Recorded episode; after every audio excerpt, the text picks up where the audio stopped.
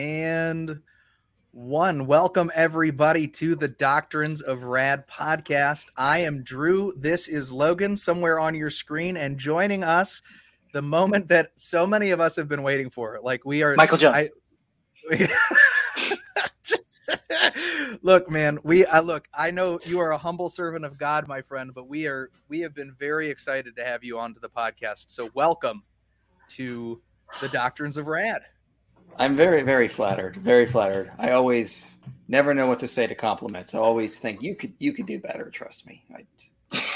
yeah, I've had to learn too, man. Over the years, it's like you know, there at some point you can just be like, okay, thanks. You know, like I appreciate it. You know that you guys like me and stuff, but you have to always be careful too. It's like, well, where do we cross that line between, uh, you know, our ego and our pride and everything else? Because uh, I mean, look at look at Paul, how much he boasted, you know, or was was able to boast, and yet didn't, counted it all as a loss. So mm-hmm. um, yeah. that's kind of the stance that I take. Is like, yeah, if I could boast, I probably would have good reason to, but uh, I count it all as loss either way because Christ crucified is all that matters. So yeah, um, and, and your work is, I, like I, I appreciate what you do, man. Um, like you've come, yeah. you've, you've come up in several like text group conversations of ours where like recently, and I, I was telling Drew that I was going to bring this up that uh, we had a, a brother of ours that was like dealing with this what he thought was a a contradiction in scripture, and so I like just doing a devotional in the morning. Decided to just take a very chillaxed like stance at it, like, hey, here's my thoughts, um, it, which caused me a lot to do a lot of speculation, and then. Uh, one of the uh, one of our guys was like, "Well, here's what Michael Jones has to say. Sent your video." I was like, "Well, Andrew, nobody cares what Michael Jones has to say about this, right?" And obvi- and in there, and I admitted, I was like, "Hey, I'm doing a lot of speculation here." Um, and then I watched your video, and I was the next person to text, and it was, "Hey, I agree with everything Michael says in this video. It is spot on." So, um, which video? So it was the uh, Genesis. Uh, I want to have to go through my text messages. Basically, how you're, you're welcome, Logan. Thanks, Andrew. Uh, Drew, do you remember? Was it uh, something on Genesis 13 that, or there was a number about Jesus ascending and descending, right? And if you read oh. it in oh. context, right, oh, obviously one. that Jesus is bringing a message from heaven that no one else has, right? But then yeah. obviously we have to look at Enoch and Elijah and like, well, did they ascend? Um, like where where do we where do we see that? Or where is that a contradiction? Is it not a contradiction? Um, in your video like like if you're doing proper hermeneutics and you're just reading through the passage what is being said? How do, it, which which like begs me to ask what is your methodology when you're reading scripture?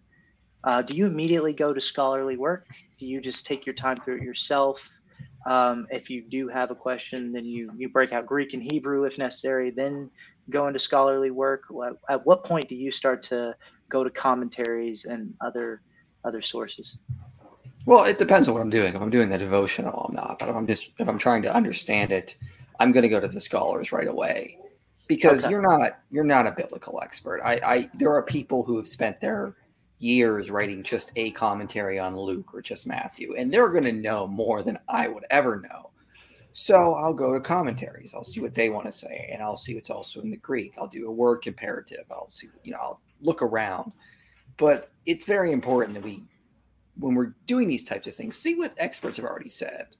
I mean, I, if yeah. I'm doing something on Matthew, I'm going to go to Craig Keener's commentary because Craig Keener is probably one of the leading scholars today, in my view, on New Testament. And so, why wouldn't I see what someone who has done far more work on this document uh, than I ever have? Yeah. How did you get into all this? Like, what you're? I, I mean, you. Sean called you a philosopher. Like, you do you consider yourself a philosopher? Like, a, at that level of like, hey, I am a philosopher. Or Do you are you a, do you consider yourself a scholar? In a lot well, of ways? I do have a master's in philosophy now. Right, I saw that. So Congrats, by the way. I do. I need a doctorate, so I can well. call you Doctor Jones, like Indiana. yeah, that's that's on my list for sure. Uh, I think I can call myself a philosopher now because I have a master's uh, that my my professor said I could. So I don't know, uh, but yeah. So I, I guess I would put myself there. But so yeah, I'm I, I have a master's in philosophy. I don't know if I'd call myself a scholar yet because I haven't really published anything. Mm. Nice. That actually answered yeah. my question because I was I was I consider you to be a scholar. Now, I don't. I mean, that's just my opinion. Uh, but one of the very first uh, interactions that you and I had, Mike, was uh, after a video was made about uh, Genesis and the possibility that uh, there may have been human beings on Earth prior to Adam and Eve. And I, my first thought was like, absolutely not. Like I've everything mm-hmm. in my being that has been taught from from a, a you know a young Christian age uh, says no. And then uh, then you were like, because I tagged you and I was like, come on, dude, like come come some sense into this. And you're like, well, I kind of I, I kind of agree a little bit, or at least you know, it's possible. And so I'm like, oh no. then you led me to one of your videos on on your Genesis series, which is a several video series on YouTube, uh, and it absolutely blew me away. I mean, it it it that alone, that video alone, introduced me to a way of thinking that I had never considered before. So uh, well, that's good. Well, and in so in my view, I think that you are a scholar, sir. I think that you are on your way to being uh, a, a, type of person that will be referenced in the future, uh, long after we've probably passed on and gone to be with the Lord. Uh, people will be going to Michael Jones as reference uh, for their uh, doctrine and soteriology uh, in oh, their no. churches, maybe. No pressure then. I better make sure I get everything right. yeah. Was right. that Einstein said? it's not true intelligence isn't what you can remember, but where it, the ability to find it right? And I'm yeah. paraphrasing that, right? So your ability to go out and find the information to have the correct stance on something is in itself an act of intelligence, right? Because I'm mm-hmm. remembering, and that actually makes me feel good, right? Because remembering scripture is really difficult for me. It is really hard for me to just like pull something out. Um, and it's just a matter of repetition. Logan is notoriously unintelligent, also. Very. That's a big yeah. part. Yeah the IQ difference between us is well over a hundred. That's for sure. yeah. I'm at so, like four. So when talk, give us a little bit, if, if you don't mind, Mike, give us a little bit of your testimony. Like where, how long have you known the Lord? How, you know, when did you really start getting into uh, your channel and what you did with like what inspired inspiring philosophy? But even before that, like what is, who are you in the Lord? When did you meet Jesus? Yeah, that's kind of a boring story, unfortunately. Um, I was just raised Christian, nice. but I went through a pretty sharp agnostic period. I was never an atheist, though. I still, to this day, don't think atheism makes sense. Yeah. Uh, and so I went through this period where I was uh, just sort of like searching, doesn't really wanted to be a Christian. I used to get picked on by kids at church. Mm. So, however, I was really into mythology. So I was studying things like Egyptian and Greek mythology just for the fun of it. And then I was like, well, let me start studying evidence against Christianity. And I think it just nice. may have been fate, but I, I, came across some of the worst arguments against Christianity. People claiming like that Jesus was a copy of Horus or of Dionysus. And I already knew the mythologies. And I was, this is just crap. Like, right. So, you know, maybe if I would have found better resources, things would have been different. But that put me on a path to thinking that maybe that evidence against Christianity was bad. And so I started studying the evidence for Christianity, and I found that quite compelling and interesting. So I eventually just slowly came back to becoming a Christian. Uh, gotcha. Uh, of course, later I, I, came to better arguments against Christianity. I still to this day don't think they're, they they work. Uh, I think the argument for the evidence for Christianity is far better. But that's kind of generally my story of how I got to where I'm at. And how, so, was there was was there a turning point like in that moment where like the, there was a piece of evidence that you're like, boom, that's it. This is truth. It, well, the rather, rather resurrection evidence I thought was very compelling still to this hmm. day. Uh, like the fact that Jesus was buried in the tomb, the fact that his body went missing. It's like, well, where are the disciples going to hide the body? Uh, so this is Passover when Jesus dies. The, the city is flooded with pilgrims. Uh, so you're telling me to the, the disciples or somebody else uh, came in and got rid of that body where the city is flooded with pilgrims and no one saw anything or was able to report it or bring it forward. And then immediately after the disciples are proclaiming that Jesus rose from the dead in Jerusalem, where the Sanhedrin would have had the means and the motive to debunk them right away. The body, we have the bones, the right here, game over. And we don't see any evidence of that. Uh, of course, there are there could be lost sources, but we can't go on sources we don't have. We can only go on the data that we do have. And the data that we do have for me the best explanation, the most plausible, Uh, the least ad hoc, the one that has the most explanatory scope and power, is that Jesus rose from the dead. Nice. So when is uh when you began your YouTube journey? What inspired that? How did that come about? Oh, well, that was back in like 2011. So you got to think aeons ago when you all were young, probably still in diapers, Logan. Uh, and so for sure, Logan. It was a long time ago. I, it was basically at the time YouTube was still very young. Uh, it had not people had no idea what to do with it yet. Uh, like they didn't like you know no one was really taking it seriously. But I did notice there's a lot of atheists on YouTube and a lot of young mm. Creationists, and I'm like, there's got to be something better. Someone should do something about this. So, was you. You were that yeah, guy. That's kind of what happened. I got stuck with a nighttime security job where I had to sit in a trailer for eight hours and just do nothing. Like it's just they needed a presence on the site. So I was like, I guess I could start making videos with this free time I have to get wow. to sit around and get paid. So that's how it all got started. Wow, that's crazy. So were you always uh, you brought up uh, old Earth creationism? Uh, actually, I think I actually brought it up earlier, but uh, were you always uh, an old Earth guy, or were you nope. like me? Yeah, I wasn't either. So tell me how. Talk to me about that journey. What was the convincing factors for that for you? Well, when I became a Christian, someone showed me Kent Hovind, which was a big mistake, but he's very charismatic. He is. He's very charismatic. He's very confident. He comes across as very convincing if you don't know what you're talking about. So when I finally accepted that I was a Christian because of the re- evidence for the resurrection, I started to get into evidence for young earth. And at the time, there was this ancient social media network called MySpace. And I went on there and started debating for a young earth. Wow. I got the crap kicked out of me.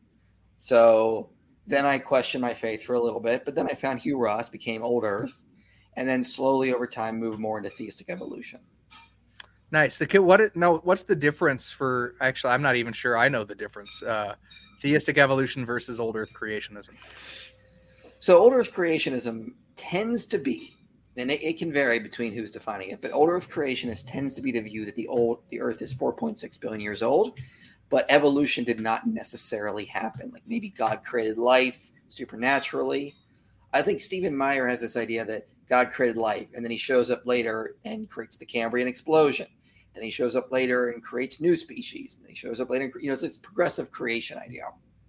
Theistic evolution just says no, there's none of this. God did not have to supernaturally create everything. He could fine tune the universe to create natural laws to bring about life through evolution. So it's it's generally it's you just go all in. You're like, whatever science says is probably what God did. Hmm. Yeah. So I, I take a, a six day stance, um, six day a creation stance, um, but I don't really care. So when so like, what what do you think about that? Like, I don't take I don't take a hard stance where I'm gonna like you know get into a debate with somebody, but I listen and I love learning and having the conversation. But to be honest, like that and eschatology, I really I really don't care as long as we don't distort the the Adam and the fall of man, I think we're still biblically good for the case of, you know, our redemptive process through Christ. Um, yeah, and I don't know. What do you what do you think? Evolutionist, well, as a theistic evolutionist, I affirm there was an historical Adam, there was a literal fall, there was a literal garden. I don't think any of those issues are incompatible with evolution, and I've gone into this in detail on my channel. So I confirm all that, and I'd say there, there's two types of young Earth creationists I encounter. There are cre- young Earth creationists that don't care like whatever. It's what I affirm, but I'm not going to defend it or fight for it. Then there were the militant young Earth creationists that know I work for the devil and I collect a check from the New World Order government group, you know, every month, like those people. And so, you, there, so it's like if you don't believe, it's there's a group that are don't care, and then there's a group that if you don't believe in a young Earth, like Ken Ham, you're going to hell according to them. We have a running a running thing. We're going to punch Ken Ham. I'm going to the Ark exhibit here in uh, next month. So we're going to punch Ken Ham in the stomach just because of his position. He's not Noah. You're not Noah, Ken. Stop. Oh man, he's trying Ken to be Ham Noah. Is, he lives in the ark. He lives there. he does no, no. in the dinosaur exhibit. It's been proven. He is one of the dinosaurs. in there? No, I don't know. I just. Oh, that'd be funny. We are like convinced. a wing to himself or something. Yeah, and I will go live for that if you're watching. I promise you, I will. Make What I sure. love that what I love Ken Ham is doing is he's actually building a replica of the Tower of Babel. That's his next thing. And I just I just think Babylon Bee should come out with an article saying that the workers on Ken Ham's Babel dispersed from the site because the God confused their views on Genesis. All of a sudden, the workers broke out and were saying, "I'm a progressive creationist. No, I'm a theistic evolutionist. Oh my god! Well, I hold to awesome. age." And it's like they had to disperse because they could no longer agree on how to interpret Genesis. That is so. So what have what have you found uh, with your change of views? Uh, how does it? How is it more cohesive with the rest of Scripture? Because I I have my personal like I'm seeing a lot more uh, cohesion uh, in in my uh, as I study now, and I I I've been really like you introduced me to um, Michael Heiser, which uh, mm-hmm. has been is just a fascinating guy in my opinion. Uh, his his divine council uh, approach is very interesting. his you know the unseen realm book. I've been listening to his podcast too.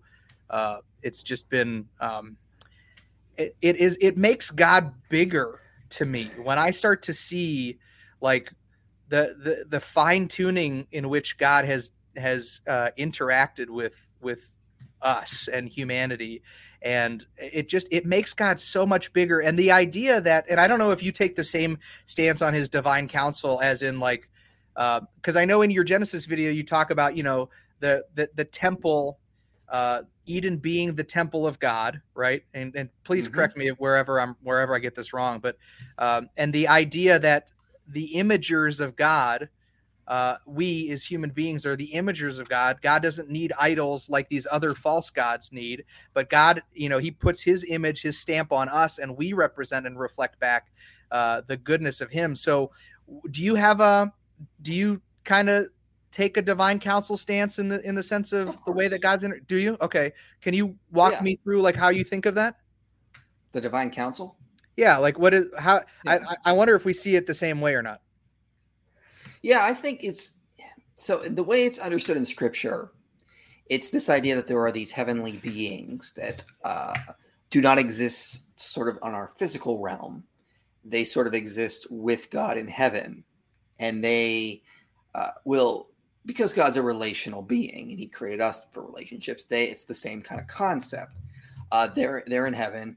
Uh, they're thought of as sort of advisors, even though God doesn't necessarily need advisors. But He's a relational being. He likes to work through other creatures, so you can see them in that sort of regard.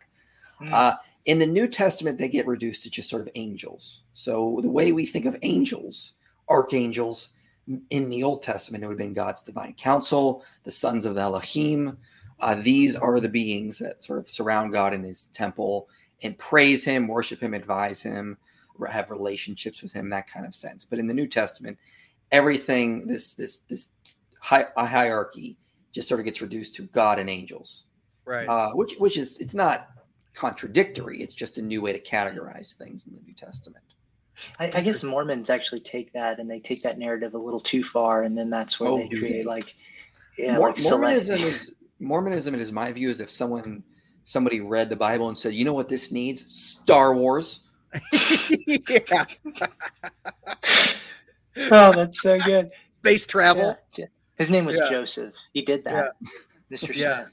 Well, maybe perhaps the Lord gave him a prophetic view of Star Wars. No, uh, man. When I look in this hat with these particular like stones, it all makes sense.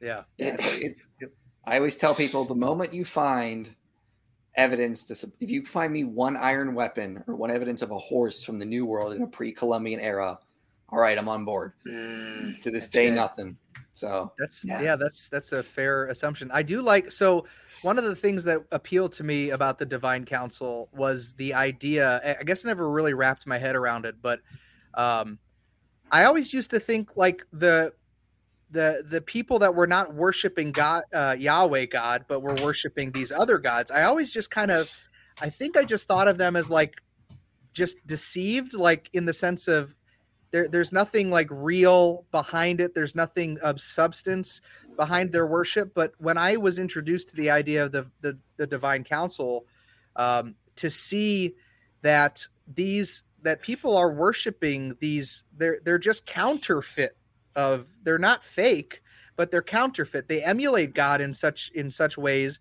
they require worship they desire worship from people uh, they often speak to their prophets or whatever so there is a supernatural aspect even in these little you know lower uh, lowercase g gods uh, but there is some substance behind them. Is that uh, is that? Are, are you trying to say like Baal was act? There was actually power behind. Yeah, like Baal, Baal is a divine being that is not equal to God, but it was created by God. That is like a it, fall, like an angel that had fell. Yeah, or rebelled. I mean, I think the, the rebellion is more the thought process. I think behind that.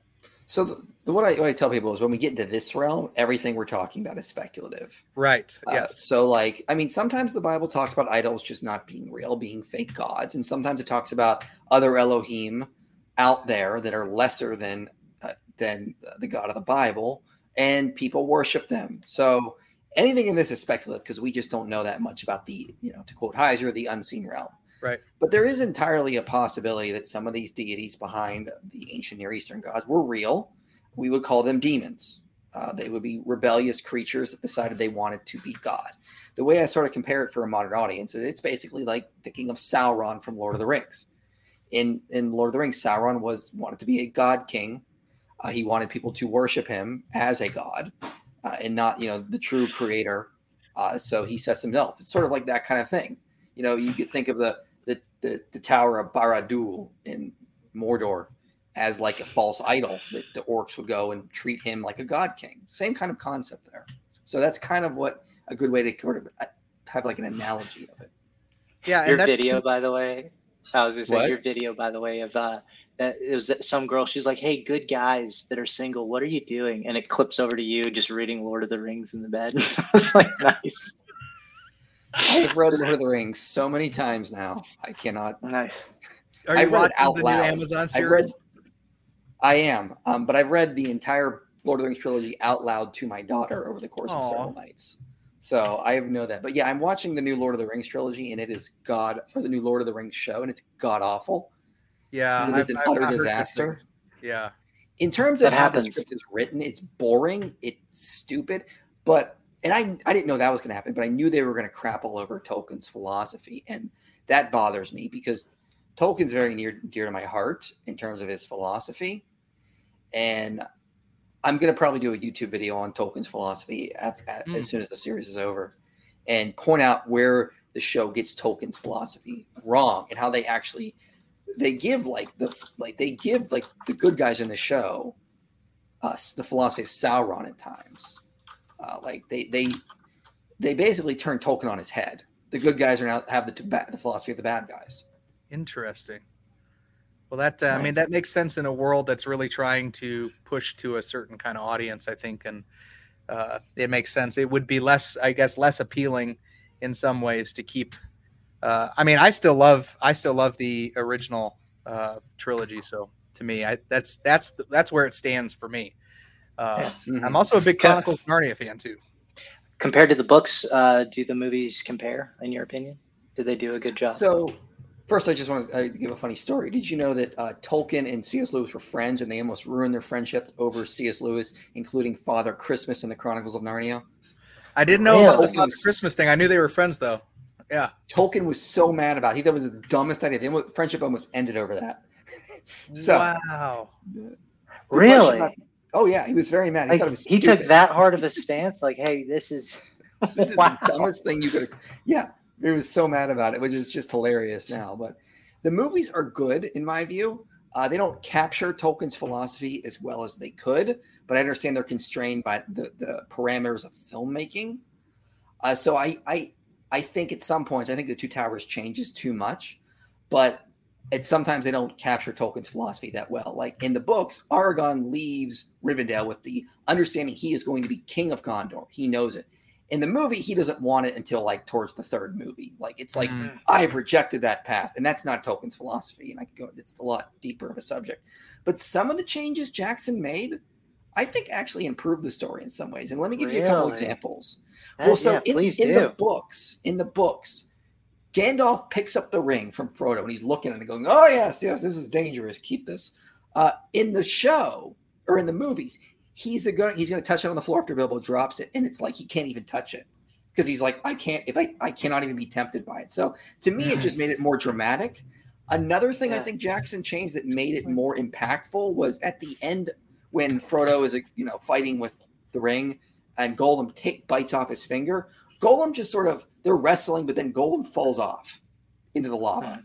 Mm-hmm. In the movie, Frodo almost falls off and he's hanging on, and then Sam has got to reach down and save him. And you have that very impactful moment that I think that that impactful moment there really captured what Tolkien was trying to do in his philosophy about the the power of love and friendship and how Frodo is basically given up and he's going to just fall in and the only thing that pulls him out of utter despair and death is the fact that his his his companion Sam saves him and pulls him up and I think it's just a really good analogy of people who have like fallen deep into like you know addiction or sin and it, you really yeah. need someone else to pull you up so there's a change I think that Jackson made that actually I think captured more of Tolkien's philosophy. Wow. But then at other places I think it, it's not present as much as it could be. So you know there there overall I give the movies like nine out of ten. They're phenomenal. They capture what I think they can do within the parameters of film. Uh, some places I'm upset about, like I don't the Helm's Deep thing was just not done well. But I mean, other places I think Jackson did really good with what he was trying to do. Hmm. But definitely no uh, on the TV series. The TV series is god awful. No one watched that. It is you will be bored to tears. I've read comments people saying they fell asleep during it. Like my wife is, is, a casual Tolkien fan. She's not like hardcore like I am, but she just got out her phone when she was watching. She's bored. I mean, the show yeah. is boring. It's not even good. If you can just if you don't even understand Tolkien's philosophy or his or his his world or his lore, you're not even going to enjoy the show. I can promise you that. It's just super boring. I haven't even mm. there's there hasn't been like a good show that's come out in a long time. I mean, I would say Stranger Things for me, like the first two, maybe three seasons, but I haven't even watched the fourth season. I'm like disinterested. Do you do you watch any of those shows, Mike? No, watch the fourth season of Stranger Things. It's actually good. Yeah. Uh, Stranger Things is actually, in my view, the type of show that Christians should be doing because Interesting. it's analogous to a lot of Christian ideas if you think about it uh, Eleven is a Jesus figure, you know, this otherworldly creature that's able to send people to hell and bring people back to life. And she's like the savior kind of thing. Interesting. Uh, this is the stuff Tolkien talks about in his works about how to do storytelling. You don't you don't be you don't do C.S. Lewis according to Tolkien. You don't go all in on Chronicles of Narnia and you have Jesus so obviously you know Aslan. I mean, it has yeah. its place, but Tolkien's like less analogy. Like, don't be so obvious. So yeah. you could think of like I think the final season of Westworld has a lot of Christian themes in it. Um, not direct, not obvious, not um. I don't think they directly did that, but it's just indirectly from pulling from our culture. The same kind of thing with Stranger Things. You can get a lot of Christian themes out of it. I think accidentally, just because they're drawing from the same cultural river that Christianity has inspired. But I, I, love the show. I think season four is one of the best seasons. Actually, really? Well, I guess no, no spoilers. I haven't seen season four yet. Yeah, I haven't seen it, it really either. Good. So um, it's, it's been my favorite season so far, and that that's saying something. Because I thought season three was not was the my least favorite. Oh, okay, yeah. cool. I I actually really liked the the mall scenes and the big monster battle towards the end. I I, I really enjoyed that a lot. Um, I felt like some of the I, I loved the the idea of Russia being the bad guys again because it's so 80s. you know, it's so yeah. like Cold War and uh, everything's Russia, everything's bad. They just needed a few more Germans in there, you know, and it would have been would have been complete. My my problem with season three is that I went to film school, so I, that was my undergraduate. So oh. I and here's the thing: I I I will tell you that what makes a good film from a bad film. In a bad film, plot drives characters. You just have a plot unfolding, and the characters have to react to it constantly. Christian movies. yeah. yeah. In a good film, the characters drive the plot. So you nice. you develop a philosophy, you and ideas you want to imbue into the story. You be, imbue those in your characters, and then your characters move the plot forward, and the plot drives the action. A lot of people like do that in reverse. They have action to build a plot, and then it forces the characters to react. So think of Lord of the Rings. It's Frodo's love for the Shire that makes him leave with the ring. It's Frodo's uh, it's Frodo's decision to ch- trust Strider that moves the plot forward. It's Frodo's decision to take the ring to Mordor that moves the plot forward. Then it's his decision to leave the fellowship that moves the plot forward.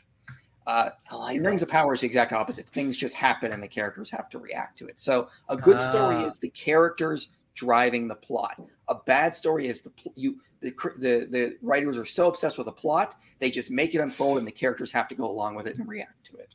Does this so just due to your education as uh, you know being a film uh, do, doing film in your undergrad? Does it ruin movies for you? Like you can't just sit back and just enjoy a movie and just no, not necessarily. It's just I can I think There are just I can't. You pick it out quickly, Michael don't Bay you? Films. I can't watch films that don't know how to do character development. If there's no gotcha. good character arc, if there's no character development, then I'll just be like, this sucks. Uh, but nice. I can still enjoy stuff. I mean, there's pl- the movie Prey that came out recently on Hulu. That mm. was phenomenally done. Beautiful character development, beautiful character arc. It was, it was done really well. I had no issues. I, I, had very few issues with it, I would say. And that's in the Predator universe, right? Yeah, it was done yeah. well. Yeah, that looks pretty interesting. I might have to put that on my list then because I've been looking for better things to like. One of my favorite shows, my wife and I watch. Uh, we're re- rewatching it. We're almost done with this Lost. It's uh from like 2005 with uh, the plane crash and everything. I love that mm-hmm. show. It's I think it's one of the greatest. Uh, even even with the chaos of the the ending being weird and bad and everything else, like I, I just think it's such a great show. Um, yeah, I haven't haven't watched it yet. It's gonna. What? I imagine it's going to consume a lot of my time. Bro, that's Mike. Have you watched Lost? No, I've not watched any. Wow, dude, I feel I am so alone on this island over here. Oh my goodness gracious! You're lost. did, did your undergrad inspire your YouTube channel in any way? Like how you go about developing your your? Because there, when I watch your videos, there's a lot of interaction. You clip over to either imagery or you know you have your your backgrounds you, you know, text like the way it fades. It, it's just well put together. All that i imagine play I, you have a team of people as well don't you? No it's just me. Really? So wow i can't think of uh what video it was but it seemed like you know you had people He's are just that good logan. That's all I help you do everything. Yeah. I had a, i had an editor for a year now but unfortunately uh, funding just sort of has been in the mm. toilet this past year, so that's I just had to let him go. Unfortunately, he did a couple Where videos. Could we help? But, do you still do funding? Uh, is there yeah, still like I, Patreon for you? Yeah, patreon.com slash inspiring philosophy, inspiringphilosophy.org slash donate. People can go and donate there. But I mean, it's just been a really hard year for donors and for ad money. So it's just been... Yeah, inflation doesn't make it. Dude, I spent like 200 bucks at the grocery store today. I'm like, dude, how is this that expensive? And he's got 12 kids. I do. I have yeah. so many. No, I only have four. You, you guys own set of apostles. No, no, no. Okay, jeez. oh man, I have four, and, and he's not feeding them, them well. For, with two hundred bucks, he ain't feeding all twelve. I know, right? The little one of them is already an adult, so he doesn't live at home anymore. He's married. Okay. Uh, no, good. but uh, uh, what about you, what about your family? I don't know if you like to get too personal. Do you have uh, you have children or? Uh, I know I you said daughter. you had a wife, a, a, daughter, right? Okay, so one mm-hmm. a daughter and a wife. One daughter, one wife. Me nice, too. very Works cool. Well, that's awesome, man. Um, well, let's uh, let's see. So, uh, we wanted to. I we got a lot of people and kind of sidebarring in the in the comments there. I'm trying to figure out whether some good questions to ask. What uh, what brought you over to TikTok? Because uh, you haven't been on oh, it for super, super long. Well, I mean, what brought me over to TikTok was just funding was actually decreasing was part of it. I mean, again, wow. like I've told you, it's been a really bad year for funding. And the thing is that YouTube changed its entire algorithm about a year ago and just screwed us all over in ad revenue. So I saw my videos like really slowly declining in terms of views, oh, no. and it was getting bad. And I was like, and everything was going to shorts, and I'm like, I need YouTube YouTube shorts. I guess I should get on TikTok and use those for YouTube shorts. Yeah. So it was sort of like one of those things. It was like, this is where it's going. It's all going to short stuff, and TikTok is getting so much traffic. I just have to be on it. So it was a reluctant. I didn't want yeah, to do it to be honest. TikTok really did change the way we do social media in a lot of ways, right? Uh, Instagram had to compete, create reels. Um, yeah. You, you, you see YouTube adjusting, so other platforms like just not getting the same attention, like uh, Snapchat.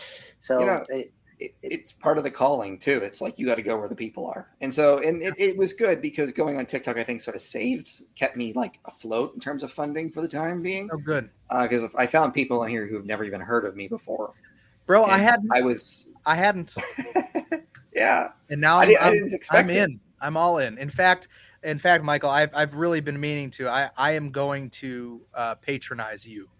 Oh, thank uh, you. Appreciate I, I do. I actually, I, I really do mean to because I am gleaning from you, uh, learning from you, and I would, I would recommend anybody out there that is getting value out of the stuff that Michael is producing with inspiring philosophy, to consider that because a lot of us, I mean, a, a lot of people uh, do this for no expectation, right? Like we're doing it because we love the Lord, and and a lot of the times we put our own effort into, like you know, we pay out of pocket for the podcast hosting that we have, right? So yeah, we do. It's mm-hmm. it's but we're excited about it. We're not, you know, we just want to do it to get it out there, which I would imagine is probably your take as well. Uh, you just oh, want to yeah. do it. You just you have this creativity inside of you. You got to put it out there, and you just kind of hope that someone receives it and and can help to yeah. To I'll, I'll always but, do videos but, for a long time, but if, if it's just that it, it's preventing me from having to get a job other than yeah. this. But however, if somebody's talented right and they they're able to do something that benefits the kingdom moves the kingdom forward like we as believers should be supporting that so that like there's a reason pastors aren't bivocational right that they they're in their office they're studying they're counseling they're mentoring they're teaching they're setting up programs for uh, you know developing and discipling their congregations that i mean same thing for people who have specific talents we should be assisting in that always um, absolutely. Like I like I've mm-hmm. absolutely benefited from your videos in many different ways. Thank do you, you ever do any uh, preaching? Um, yeah, or ex- exposition. Doing, okay, I'll be doing a little bit this year. I'm going to Evansville, Indiana, twice to preach at a church. Wow. First time I'll be on "Does God Send People to Hell?" and then in December I should be doing a Christmas type message. So, oh, give me your hell take. I want to hear it. What, oh, so what hell, happens? So. Is it Dante's Inferno? Is it annihilationism, universalism? Give it to me. Hell is where you are forced to watch Rings of Power on repeat for eternity. Oh, so right and, now, so and after the first episode, people are is wailing and gnashing of teeth. Typically, uh, would so just keep like that it. in mind. Yeah. So my view of hell, I did a long YouTube video called "Does God Send People to Hell?" My mm. answer was no. Uh, the the fire in hell, first of all, is not literal fire because a there's souls in hell not physical bodies. And notice how Jesus talks about hell, like the parable of the rich man in hell. He's having a converse. Abraham and him are having a conversation. If he was on fire, he'd just be screaming the whole time. But no, he's able Would to actually cons- talk and carry thoughts. So you you consider the so one you consider the um, uh, parable to be ac- an actual event, right? And we obviously would say that because he, maybe Christ mm-hmm. Christ gives a name, and he doesn't do that in parables, right? Well, there's a reason he does that. I don't think it has anything to do with it being real. I think this is the only parable where there's a proper proper name, and that's done on uh, on purpose because Lazarus was still a human. The rich man built his entire identity on his riches. He was a rich man or nothing. He had lost his humanity. Everything he was was defined by being a rich man and that's all he ever was. And that's what hell is. Hell is when, when you build your identity on anything but God. If you build it on riches, you're just a rich man. It's on fame, fortune. Uh, you can build it on a, on another loved one you may have. Build your entire identity on them. Hell is a freely chosen identity built on something else besides God going on forever. So God doesn't send people to hell. God is only the guy that throws the rope down and saying, You're destroying yourself from within. I'm the way out please take the rope. And most people say no. And then they end up in hell. And it's just a fire that burns from within. It slowly disintegrates you, slowly isolates you. So yeah. C.S. Lewis puts it like this He says, When it comes to the doctrine of hell, it is itself a question. What are you asking God to do? To wipe out past sins and give everyone a fresh start? He did on Calvary. To forgive them? They don't want to be forgiven. To leave them alone? That's what hell is. There were only two kinds of people in the end those who say to God, Thy will be done. And those to whom God says in the end, Thy will yeah. be done. All that are in hell choose it. Without that self choice, there could be no hell. Hmm. Absolutely. Can you make uh, uh, Zila an admin in your account so yeah, she yeah, can? Um, so I so here's my stance. I, I so I say that obviously we, we have to speculate in a lot of ways, right? Um, that the the same way God is both here in the natural world and isn't at the same time like we see like he's not actually here consuming um, but he is at the same time right omnipresent. Um, it is in his character to be present everywhere and hell is a created place. So i imagine i'm speculating that his presence in hell is what is actually causing the sinner to feel that uh, that that that pain that weeping and gnashing of teeth. Um, I mean, what would you say to that? No. So my, my view is the, the Orthodox Church of America has some really good way to put it. It says the, the everlasting joy, God is in a consuming fire. The, everlasting joy for the saints will be what causes the wailing and the gnashing of teeth for the sinner. It's this idea that uh, the consuming fire of God is glory and beautiful for the saint, but it's devastating for the sinner. Uh, this idea that it's because who have you built your identity on? If you reject God, if you decided you want to build your identity on something else, what tends to happen? Well, you hate him. He's a horrible, horrible thing. He he's trying to destroy you from being God. It's the same mentality Satan has. It's better to reign in hell than to serve in heaven. So why would you want to serve God? Serving God means you must surrender to your pride. If you don't surrender your pride, well, what's going to happen? Well, it's going to keep consuming and eating at you and destroying you. So I think that's possible, but my view about hell falls more like C.S. Lewis and the idea that you know, God doesn't have to punish anyone in hell. Doesn't have to send anyone to hell. Hell is basically the idea of people. What happens when God leaves them alone? They're exiled. Great, so exiled. great divide type of thing.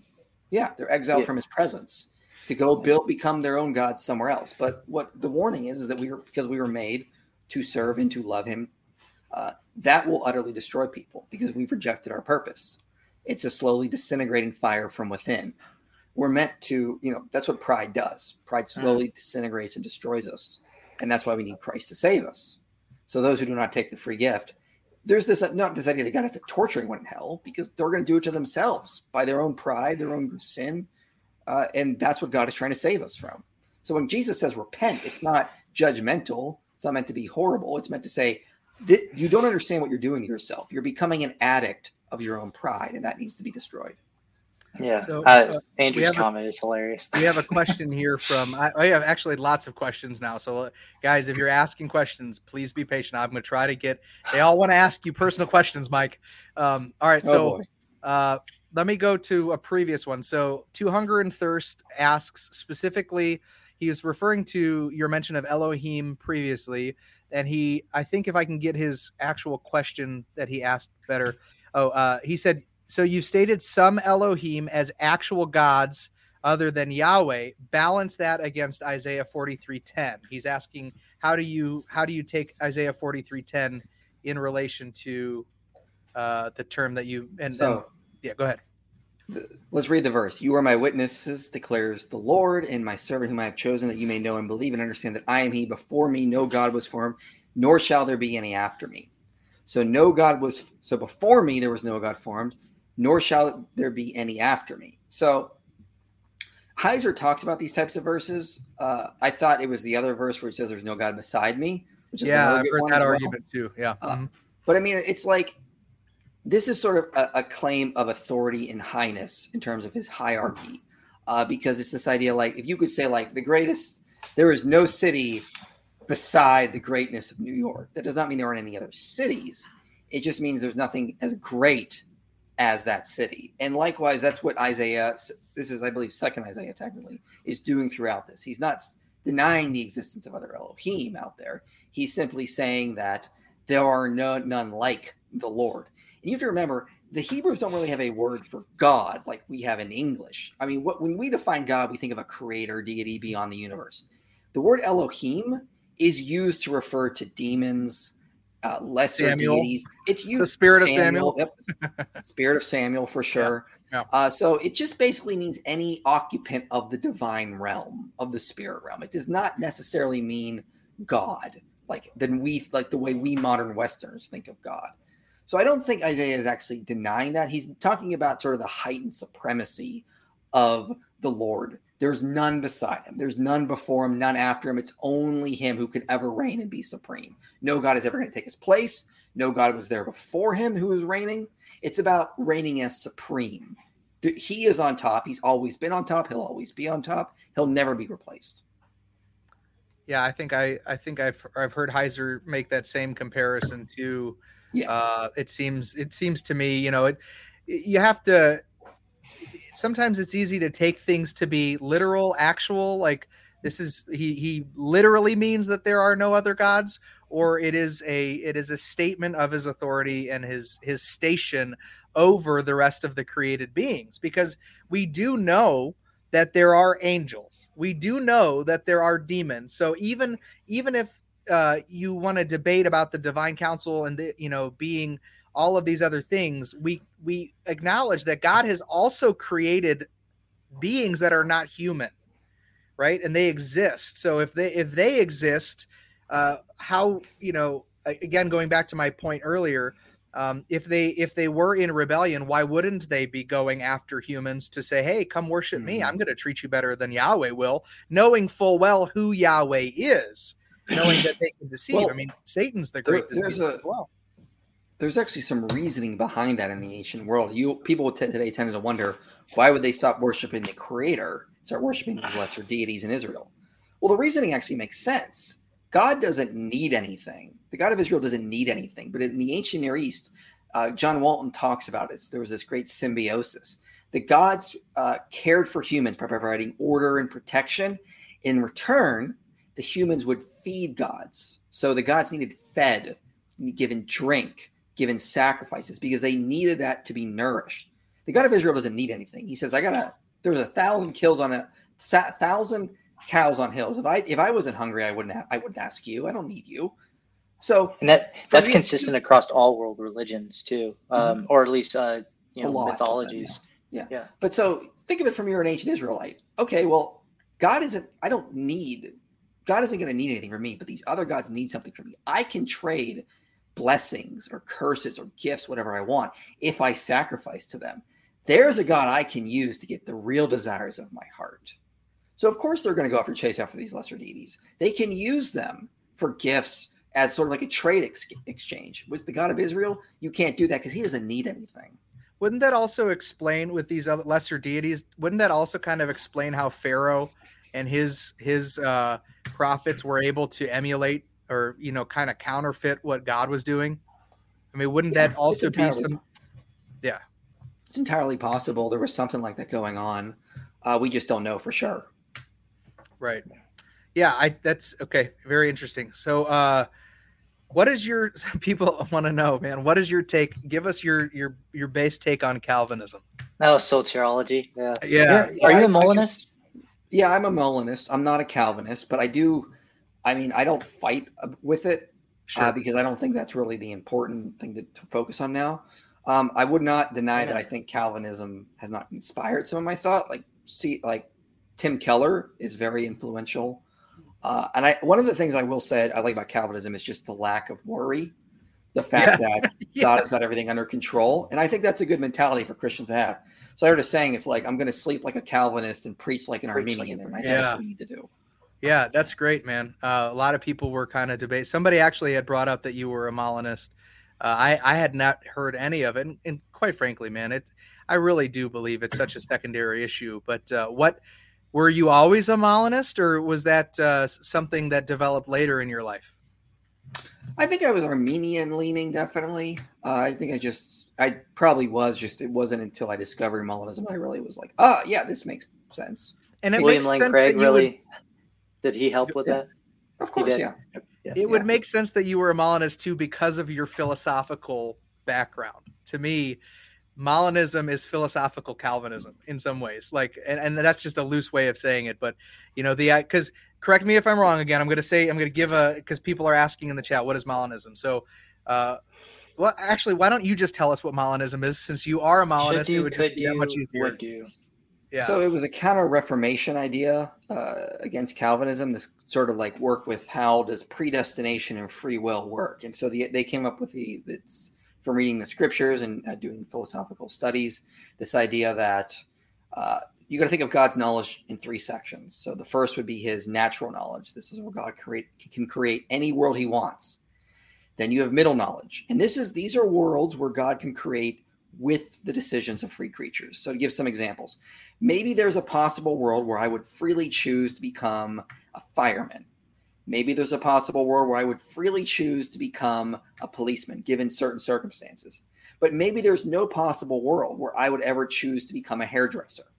The only way I could become a hairdresser is if God forced me to, violating my free will. So in middle knowledge, God is going to pick a world that's consistent with the decisions of free creatures. So we freely make them. Then God, in his natural knowledge, uh, picks the best of all the worlds out of middle knowledge. And that's the world we live in in, in there. So natural knowledge or middle knowledge, or sorry, natural knowledge, middle knowledge, and free knowledge. And so the Molinist basically says is that we are the ones who make the free decisions, but God picked the world because this was the best one of all mm-hmm. the worlds. Now you may say, well, God still predetermined everything. Well, no, omniscience does not determine things.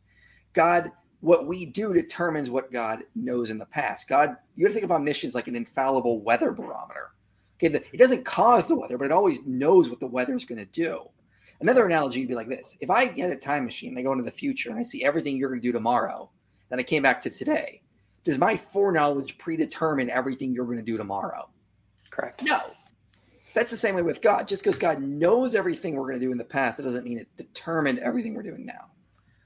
So Wait, go ahead, Logan. Quick, yeah, so Dr. So Dr. White, Dr. Craig's discussion on this on Unbelievable. Do you where, where does this middle knowledge come from right is the, is the phrase he kept repeating that it's one can we prove it biblically that the apostles understood molinism or what molina believed um, and and where is this information that god is pulling that he's now leaving it up to us to in that middle knowledge that we're freely making those decisions does so and, and i guess my take does it give man too much liberty that i don't think we have well I, I think we need liberty i think that's what makes us human we're not robots I right. think God wants to. That. I mean, you know, if you it's the old saying: if you love someone, you have to let them go, and if they come back to you, it was meant to be.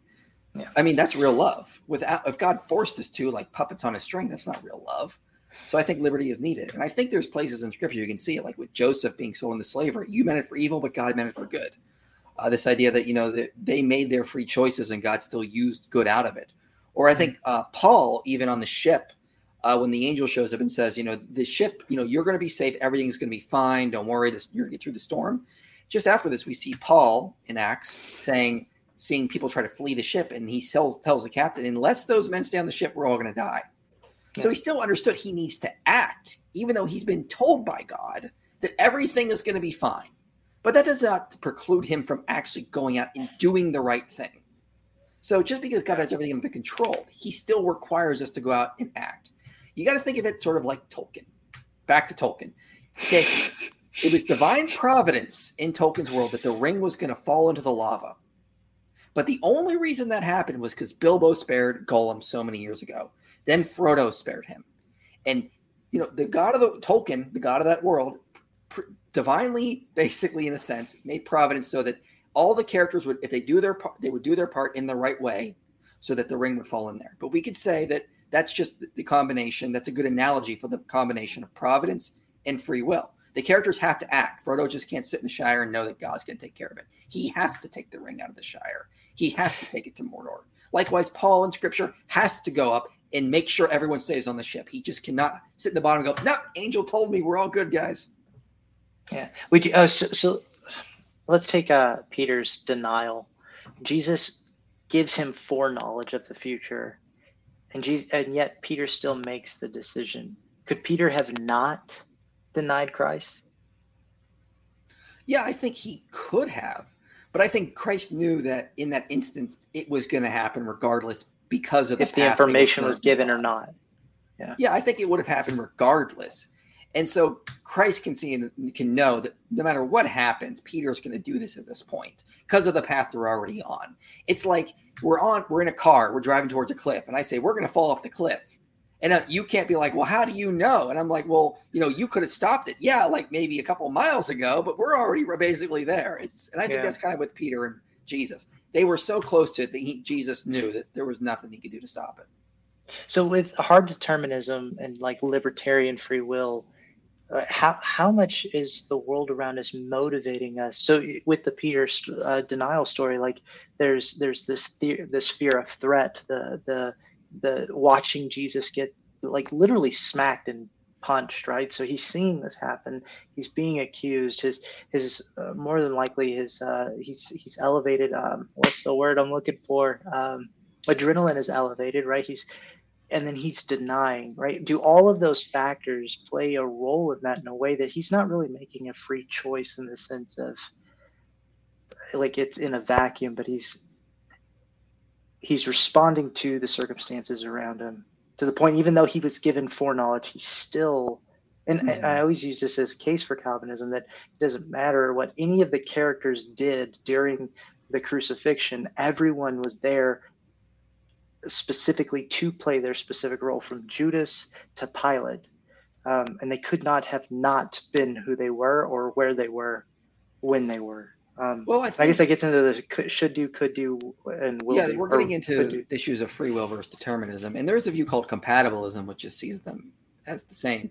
And compatibilism is basically the idea that that collection of beliefs, uh, dispositions that you have is you. So it's still you making those decisions, even though right. you can see there's a, t- a causal chain in the past. But you know, from a libertarian perspective, uh, we don't see people as if they are necessarily just the direct result of their circumstances. They they are influenced by it. There's no doubt about that. But we still see a conscious agent at the center that sort of brings in all the inputs and can make a final decision uh, on what they're going to do. Now, I would call myself a soft libertarian. Okay. So I'm I'm, I'm, so I'm not quite compatibilism, but mm-hmm. more soft libertarian. Okay. Yeah, and I see you know you think describe yourself for me. You're not going to be like I'm a conscious agent that decides between different desires. You're going to describe your personality, your desires, your goals, your dreams, your thoughts, emotions. That's you. All of that collection of stuff I just mentioned is you, and that's what's making a decision. And you know, you have a new memory. You're making new memories right now. There's like drops going into a bucket of water. They go in. You can never get them out again. They just sort of add to the evolution that is you that's that that that whole process is sort of your soul your personality. And that's you but that's still you that's making the decisions in that sense. And i still think there's consciousness behind that for sure. Uh, so that's why i call myself sort of like a soft libertarian. And so i think that we have these free decisions but we can also when we're in these certain circumstances we can decide wh- what path we're going to go on. And sometimes we can put ourselves on paths that we just we have sort of set up a sort of personality in a way that now we're responsible for that personality and you know, you could sort of think of someone who's turned themselves into an alcoholic. They can't be around alcohol without resisting. Well, what led to that? Hmm. Bad life decisions prior to that. What's going to get them out of that? Good decisions to get them in counseling, therapy, so they can overcome that. But they're still responsible for that person they have turned themselves into when they're in that alcoholic state. So you could say, you know, even like something hardcore, like maybe a, so, a psychopath murderer he's still responsible if he murders someone because he's turned himself into that person.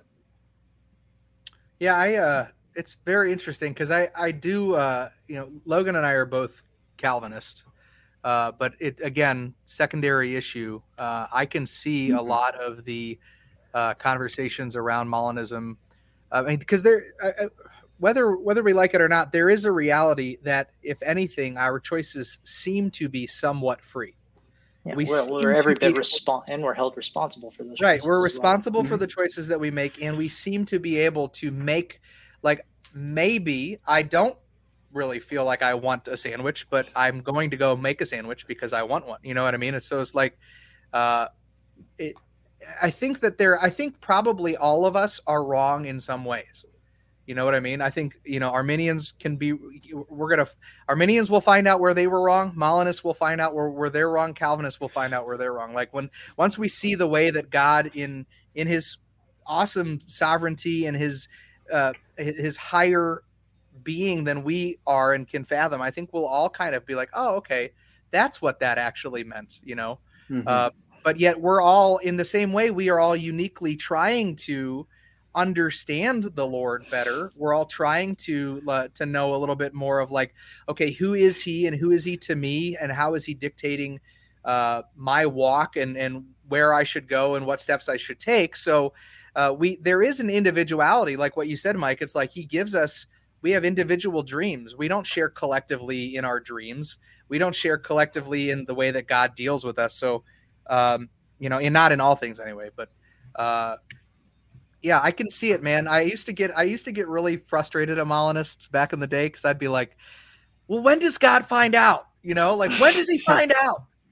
And uh, but now I'm at the point where I'm like, you know, I probably I, I probably will never get the answer for that. You know, I'll just I'll go yeah. with the most logical understanding of Scripture for me. I will continue to pursue what the truth is, and yeah, I'll, be, I'll be willing to be wrong. I think that's the biggest thing that a lot of people have is we're not willing to be wrong Amen like, If I can be proven to be wrong and it's scriptural and it's godly and it makes sense, I'm happy to call myself literally anything as long as it doesn't take away from Christ's lordship, you know. Mm-hmm. Yeah, there are there scholars that you uh, think highly of, but yet disagree with them on, uh, certain topics. Great question. Yeah, Mark Smith is definitely a scholar I think highly of. He's a committed Catholic, but he's very liberal in his scholarships. Like he thinks that Yahweh was originally like thought of as a son of El in Israel and then got appointed up and they originally had a wife and this idea. He's got very liberal views of the Old Testament, but I have a lot of respect for him, especially in what he's doing. Yeah, I mean, he's I think he's phenomenal. Bart Ehrman, I still have respect for. I had him on my channel once. I disagree nice. with almost everything he says, yeah. Uh, but you know, not, you can't dis- you can't disrespect him for anything like that. Right. So, for like for example, Bart's, uh, I guess his his stance. What do you what do you think that is? Like he just blind eyes, deaf ears that he just can't see it the same way. Because there was a turning point for you where the evidence, your uh, your heart of stone went to a heart of flesh, right? I don't like psychoanalyzing people. I don't know what's in his head. It's probably multifaceted. Uh, but I mean, I just think he's wrong. I, and the only thing I can debate him on is the evidence and debate it and argue against his position. That's but I can't get inside his head. Yeah. Speaking of debates, man, how many debates have you done now officially? Good question. I think um, around 20 maybe. I don't know. I'd have to look on my on my YouTube channel, I have a, a, list. I have a playlist of all my debates, and there's a bunch on there. But I mean, How some of them are quite old. Prepare yourself. You know, some of them are more informal. When did you know that you were going to do like? Because for me, that's not in my wheelhouse. Like, I love to preach. I love to talk about like Jesus and stuff, but the idea of a debate terrifies me. Tell me, walk me through how you came to conclude that you could debate. Uh, I mean, I did a couple debates very early on that just were just sort of like, you know, I, I, I didn't think much of them. So I had done like about five, six debates or so, something like that. Yeah. And then the not there was a time there was an atheist channel called the Non Sequitur Show, and they said, "We want to have you on the debate Matt Dillahunty," and I was like, "Sure." And they're like, "But you know, you've not done a lot of debates. Why don't you debate this other guy first called Godless Engineer on if Jesus existed?" And if you ever go to and watch that debate, I guarantee you have a good time.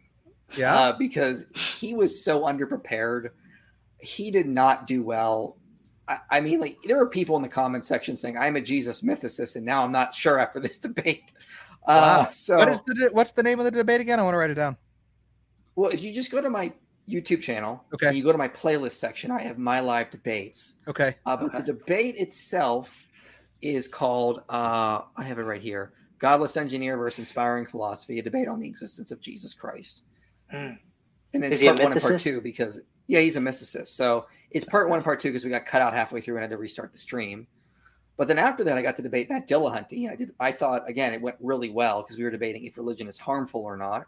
Mm. And again, he just was underprepared. Um, I had all the studies; he did not. Uh, and then those two debates did very well, and I just people then started. And then shortly after that, modern day debate started his channel, and he's like, "I want to start a debate channel. Please come on so I can grow." Wow. So I was like one of his first people on to help him grow, and then so it just sort of kept going from there. I I don't know. It just happened. I didn't have something that you know planned. How do you gauge personally whether a debate goes well or not? Is there like a response that you kind of look for, or is it like as you're speaking and you see like the heads nodding up and down, or like what what's a good gauge for you?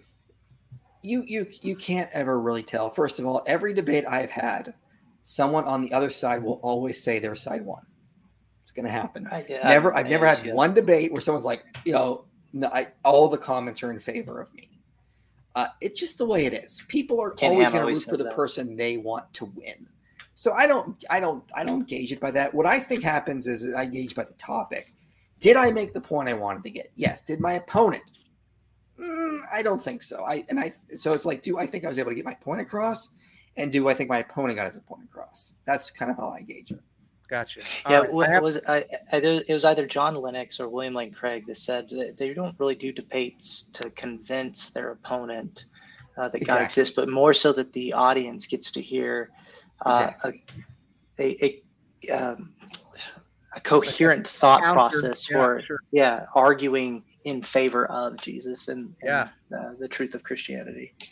That's a good point. I have to ask this question for Agape God's love here because she, I think it's a she, she's been asking. Uh, she wants to know, he or she wants to know, uh, will you be doing a series on Christology anytime soon? And if so, when? That's necessary. Uh, it's not. It's not on my current list right now, uh, unfortunately. Uh, so, I do want to do something on the Trinity though, and and Ooh, showing yes. that Jesus is God, because I'm sick and tired of these anti-Trinitarians, especially on TikTok, uh, pushing all this nonsense. So I'm going to go probably do something like, did Paul believe Jesus was God?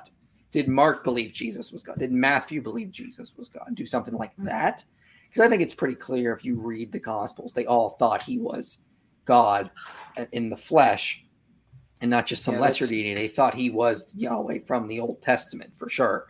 Sure. Uh, second person of the Trinity. So I want to do something like that for sure. Uh, it's just I have other topics I got to get to, and there's only so much I can do at a time.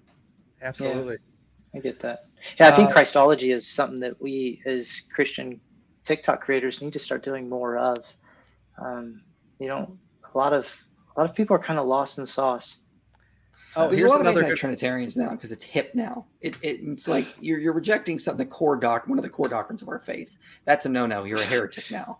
Yeah, we just had we just had Andrew uh, from does TikTok. Andrew does apologetics on, and he uh, his he came from a, a, a oneness Pentecostal church, oh. and so he oh. was explaining the you know the the turmoil which that church kind of brought upon him until he realized the the severity and the importance of the Trinity um, mm-hmm. And it was a really great episode. Um, okay, Northam Lights wants to know because she's been bugging me about this all day.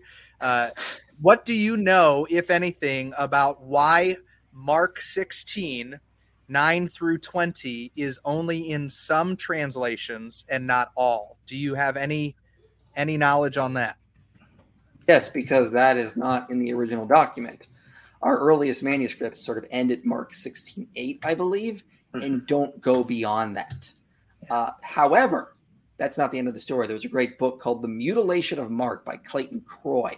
Ooh. And he points out that there was probably a lost ending of Mark's gospel that was lost. And then later, an author was like, tried to fill in the gaps based on their understanding of oral traditions, what is in Matthew's gospel.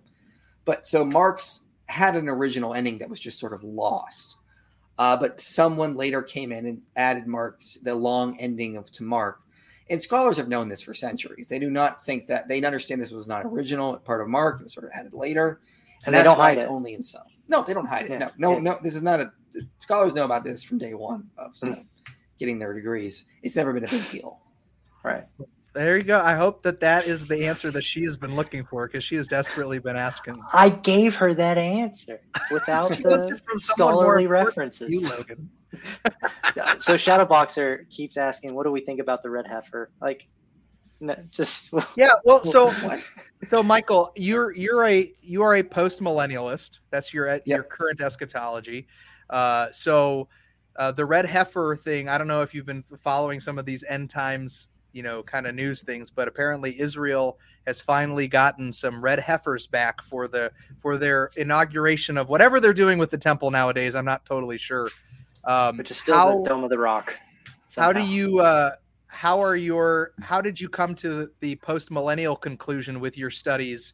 Uh, and were you? Did you always hold that position, or were you something else before? Yeah. No, I was probably more um, pre-millennialist uh, in my thinking, uh, but I think Scripture actually teaches post-millennialism, and that's sort of why I went there. And I, I give three places where I think that's the case. So Dan, the book of Daniel talks about the statue, and then the, the kingdom of heaven comes, and it's a rock that comes out from heaven, and then it slowly grows and becomes a mountain, consuming the whole earth. Uh, Jesus says the kingdom of heaven is like a mustard seed that grows and spreads out, or like um, a little bit of yeast that slowly fills the, the dough. Uh, and I think, quite honestly, I think when Jesus gave the Great Commission, he, he knew what he was doing. He knew that this would work in the long run and we just need to trust him on that. That's why he's doing it this way and not waiting for just a time to come back with a sword. I think a lot of premillennialists are falling into the same problem a lot of the Second Temple Jews fell into at the time. They want a conquering Messiah. What do we want now? A conquering Messiah who's going to come back, defeat the Antichrist. And that's just not the way God likes to do things. He doesn't want that. He wants a kingdom of love and peace, a kingdom built on apostles, not on warriors. So why don't we help him do that? So if you're not a post millennialist, you should at least be thinking like one.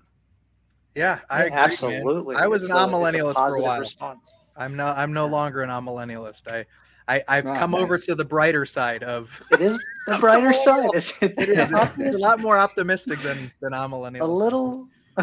for sure. Um, what is your next video going to be about, Mike? Do you have a video that you're working on right now? Or series? Yeah, you know how atheists series, yeah. like to say there were two creation accounts in Genesis. They say yeah. like, oh, Genesis one and Genesis two are two different creation accounts. I was I'm watching that the other day. Crap out of that. I have a video coming out. I'm going to show that. Look, they'll they'll assign Genesis one to two P. four to P, the priestly uh, source. They'll say Genesis two to four is the J source. Well, I'm going to go through and show that just doesn't make sense. You already did a video on that, right? Nope, not yet. Done a video. Uh, I did a little one in my Genesis series, but I'm going to go into yeah, yeah okay, gotcha. a lot more detail. There are okay. so many. Pre- I'm going to show there are so many priestly themes woven throughout Genesis two to four that this is just another priestly source. Uh, there's no way that you think of these as two separate sources merged together. And I'll also look at other uh, cultural uh, analogs as well yeah. for like Atrahasis, uh, for example, that show sort of like this dual creation aspect going on that scholars have pointed out. But everything I'm going to be putting in that video has come from a scholar. It's nothing I've come up with. Yeah, and like you you point out in your your your brief video that that was just how they wrote in the ancient Middle East, right? Like it was just a method at which, hey, let's let's a thirty thousand foot view, zoom in a little bit, and you kind of see that with Genesis one and two, right? It's like, hey, God created man and woman, made them in the, his image, and then he goes into the story of how he makes Adam and Eve mm-hmm. um, specifically. But wouldn't okay. you? Yeah. But you would to kind of disagree with that, though, wouldn't you? A little bit with the idea that uh, if if the the Adam and Eve creation account is different from the creation of humans account, would would you say that there is uh, a possibility for uh, there to be variance there? Of course, yeah. Yeah, see, that's what I was. That's that's the video that I saw of yours. And once you mm-hmm. recommended John Walton to me, you gave me. Uh, I got uh, the Lost World of Genesis one and the Lost World of Adam and Eve, uh, which nice, is, yeah. has helped me to uh, to to pick up a little bit more because it really it's, it goes back to the context. It's like we we genuinely cannot we can't read the Bible and the Old Testament in 2022 and just expect it to mean what things in 2022 mean and to mm-hmm. not have the view of what the hebrew writers and and what their world was like and what their culture was like when they were reading the very first books of scripture uh, it meant something very different to them and and uh, to to di- to be able to dive into that uh, it, it really has opened up my eyes quite a bit but uh, I like there's yeah there's a good analogy to think of. Let's say a disgruntled wife puts on her husband's tombstone. Here lies Jim as he did in life. Okay, well, okay, we get it. He's a liar. Okay, but you get the play on words there. But what if a future historian comes to it and doesn't have that same play on words? So she inter- he interprets it as if he laid down a lot because he was lazy. He experienced sloth. Okay, mm. you can still get the idea there was a disgruntled wife there, but you get the wrong reason. That's kind of what it is like with scripture sometimes. You get the idea that maybe God's mad at Israel, but maybe they're wrong, they're, he's mad for the wrong reason. We get the wrong reason. It, this happens in Revelation where, God, where Jesus says, Because you're neither hot nor cold, I'll spit you out of my mouth. And modern preachers will be like, Aha, see, Jesus doesn't want lukewarm Christians. No. He'd rather you be against him than for him. No. Or, or, just lukewarm. That's not what he's saying. He's actually it's based, saying based on saying the water. It's the type of water. I mean, you have hot water is useful, cold water is useful, lukewarm water is not useful. He's saying, I, I want you to be useful in some way. He's not saying hot water or cold water is bad. He's saying that, you know, luke, you know, because both hot and cold water have uses in the ancient world, but lukewarm water did not. It was useless. So we understand Jesus is mad, but we get the wrong reason today. That's good. Yeah. So, uh, uh, mis- misreading scripture through Western eyes, that is the first thing he opens up the book with. And he basically describes like uh, there's an actual region yeah. um, that, ex- that if you went up, there was hot springs. And if you went down, you would get cold water. Um, and both of those are useful, but nobody drinks, you know, lukewarm coffee. You don't do that, right? It's either hot or iced. Well, wasn't the lukewarm also uh, riddled with like bacteria and stuff. That was part of the problem, is it? Because at least with the hot and the cold, it would kill off certain bacteria. The lukewarm is just full of it. I I don't remember. Maybe yeah. Uh, I don't know. It could be. I could just be making that up. Uh, so Baxter Williams asks, uh, as an agnostic, I have more respect for certain sects of Christianity than others. Do you have more respect for certain atheistic metaphysics over others? And he says, I'm a fan of McTaggart's version. I mean, I have more. I have more respect for the non uh, the non like new atheists or like the militant atheists, like the ones like there's a the new atheist movement. You see like the Dawkins, Harris, Hitchens movement is like they're not just saying religion is wrong; they're saying respect for religion is wrong, and that's just utter nonsense. So I have more respect for the more philosophical atheists, like someone like Graham Oppy, for example, who I think is uh, intelligent. Nicholas Everitt, I think Thomas Nagel is also very intelligent as well. I mean, I have a lot of respect for a lot of very intelligent atheists, but I think the atheists that understand that we still need to respect other people's beliefs and not treat it religion like a virus or a cancer. Uh, like I, I don't have any res- that that type of atheism just doesn't make sense. It, it's it's utter nonsense, and historically, and so from a sociological perspective, it's an utter nonsense. I've gone to that research extensively at this point. So yeah, I have more respect for the atheists that are like, I don't believe, I think you're wrong but I can still respect your beliefs and we can have a conversation. But I don't have respect for those atheists that think religion is poison. They're just they're they're that's a modern atheist myth, in my view. Gotcha. Do you think of any, uh, of them that are have good arguments, like the the naturalist um, perspective on how we get morality, or any like do any of those? I don't know. Um, I, imagine you've that, come across stronger. Issue, that issue specifically, I'm just not convinced. I think if you're going to believe in objective morality, it can't come from nature. Hmm. I'm, I'm with you. Thousand percent. All right. So Sid Tom says, Mike, I was watching your debate with Skylar Fiction. I respect clearing the air about the Old Testament, but do you maybe worry that you may read more into the passages than out of them? do you worry hmm. about that, Mike? I mean, I think we all have that worry, but I would need to know what specific passages. Mm. Uh, you know, it's hard to tell what you're actually referring to. I mean, but I mean, I would say atheists read into passages sometimes too. They read a lot of like they'll read God's emotions or his motives for doing things, like, and he's always an evil, jealous, or angry God, or you know, he's yeah. doing it because he's just you know spoiled or insecure or something. So I could say that someone like you know Skylar Fiction could be doing that as well. I would need to mm-hmm. know specific passage for more though. So who? Well, I mean, we, we, it, it, oh, we always bring our predispositions into scripture, and we our, our presuppositions, excuse me, into scripture, and then you know we we tend to eisegete. Uh, I think naturally we do it, and we have to pull mm-hmm. ourselves out um, and exegete it appropriately. Yeah, for sure. If you if you could meet one person that you have yet to meet, like who is who would you fan who would you fanboy over or fangirl over, Mike, uh, being able to meet them within the Christian realm of philosophy Michael Jones. scholarship or yeah. Did you have anybody that Sean McDowell? No. I've already met him. I know me. I'm talking about me. Michael Jones, Sean McDowell. We weren't asking you, Logan. This, this is, is, a core memory. Michael is our guest, dude. I can't I can't think of anyone right now. I'd have to I, no? I don't know. I can't think of anyone. I don't know. It's it's a lot of people out there. Yeah.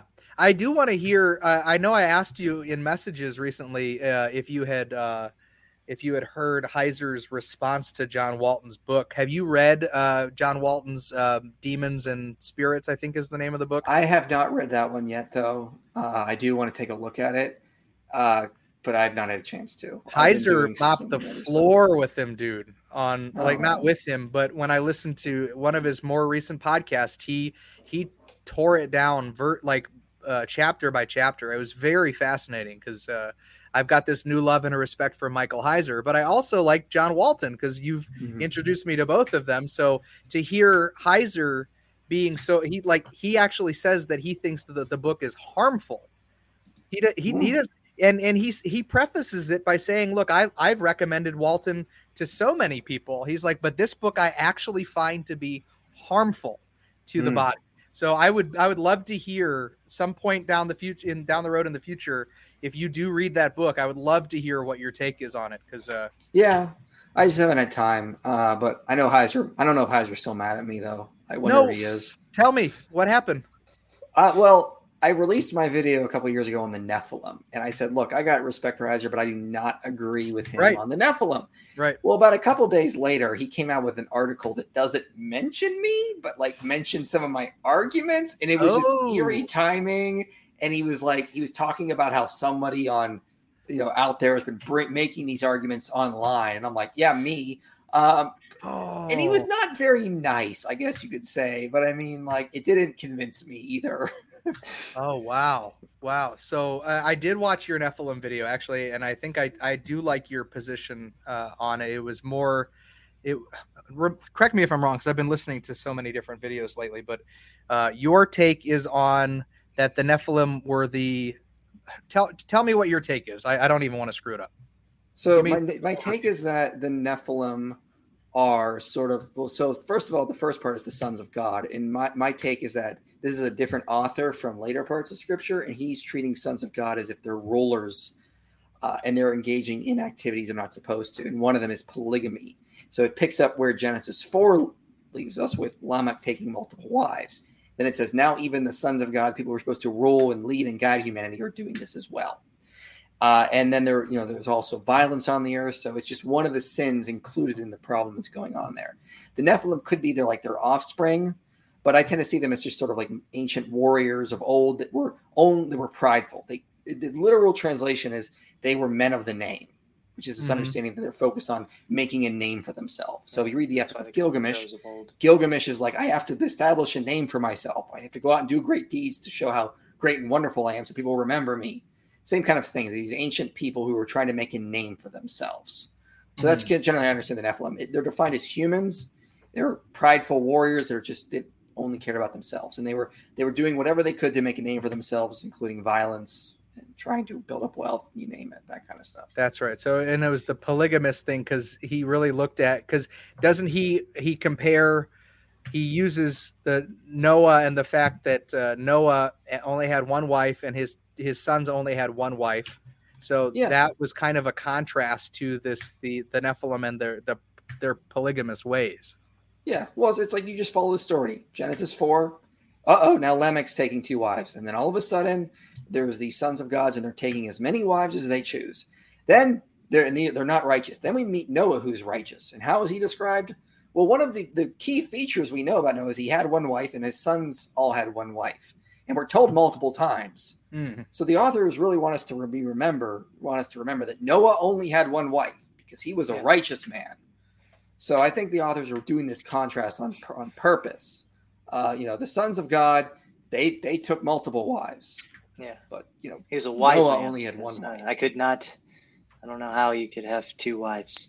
No offense, honey. I love you. I don't know how you could be like a like a, a an FDL like a fundamentalist LDS member and look at your like six wives and go, one more. Just one uh, more. I know I know this is gonna screw up the bunk bed situation, but I gotta have one more. Just one more. I love it. Yeah, and so oh. that's another thing. I love your playful sarcasm, but it's still respectful. Um, it's not it's not demeaning, but yet you know that you're making a joke and being fun. And it, I don't know. I imagine you get some negative responses from people that you've stitched like their TikTok videos, and oh, they're like, "Well, I? you're not being very oh, Christian-like." Yeah. But I mean, it it's it's in good taste, I, and I do appreciate that. And it, I mean, it does make it entertaining, and it does draw you in. So um, you got to be entertaining. I mean, otherwise, no one's going to watch them. Yeah, uh, but I mean, yeah, people don't change, is what I'm saying. I mean, people need to lighten up. I feel like. I mean, I've almost I'm based. I myself that account warning on my TikTok account because it's same. Like, yeah, I have been mean to people, and I'm like looking at the videos they've taken down, and it's like I didn't insult them, I didn't bully them. I just said their arguments were bad. Yeah. What's yep. the problem, TikTok? So I, people just get a little too sensitive sometimes. Uh, and look, I, I'm not. I'm not trying to make it personal, but you did put out right. some bad stuff and that bad those bad arguments deserve to be destroyed so they don't lead people astray. And sometimes using jokes can help with that. So just lighten up. And people people mock me too. I've been i've been doing this since what 2011 now? I'm just used to it now. So i mean like you know what? If i can take it you can take it too. That yeah. is the highest form of flattery my friend when people are out there mocking you. That means you're doing something right. What's uh what has been one of the most bizarre responses to a video uh, that you've done, whether on TikTok or YouTube? Do you have any like you have any like big like we're just like wow that's a very strange way that that ended up coming about? Man i'm trying to think of something. I got one. You, well, you I had, caused um, me conviction one time. That's good. Well, I, yeah yeah it, it was good. Uh you it was about reading. Somebody asked you a simple question like how do you how did you get so smart? And it was like i, I just trained myself to read every day. And mm. it forced me to like i need to start reading more i, I saw good. that as a as a gap and i'm like okay this is yeah. this is true. I, I've slacked off and I need to start reading much, much more. Yeah. That's good. Yeah. I can think of one weird response is that I had these two atheists respond to me in an eight hour hangout where they were going to show all the scientific errors I made. And I was watching it because I was I ended up debating the guy. And I just could not believe the scientific and philosophical errors they were making. And the entire time they're going, the problem with IP is, you know, he's just not careful with the science. He's just not careful with the science. And in the in the video, they made a blatant, huge error where they confused these two uh, things in quantum physics called inequalities. They confuse the two inequalities. So they go on this big long rant about how I don't understand the inequality, the Leggett inequality, and actually they didn't understand it. And I was like, the irony of all this right now. And it was an eight-hour video response. Eight hours, and I was like, who has the time? Did you watch all like, eight hours? I did because I ended up having a debate with the guy. Wow! Uh, but I watched it over the course of several days, like not right eight hours. Yeah. But I mean, like it just was so funny to me that he spent so much time talking about how I got scientific errors, and I'm like, which I don't see them in there because I was doing mostly philosophy. But then he hmm. made a huge scientific error, me couple in my view, and it was like, wow, the irony of you saying to be careful with the science and you yourself not being careful with the science. Yeah, that is a bizarre for sure. Now, what about on the other end of that? What are what are some good? Have you had any like really heart heartfelt responses to any of the things that you've done?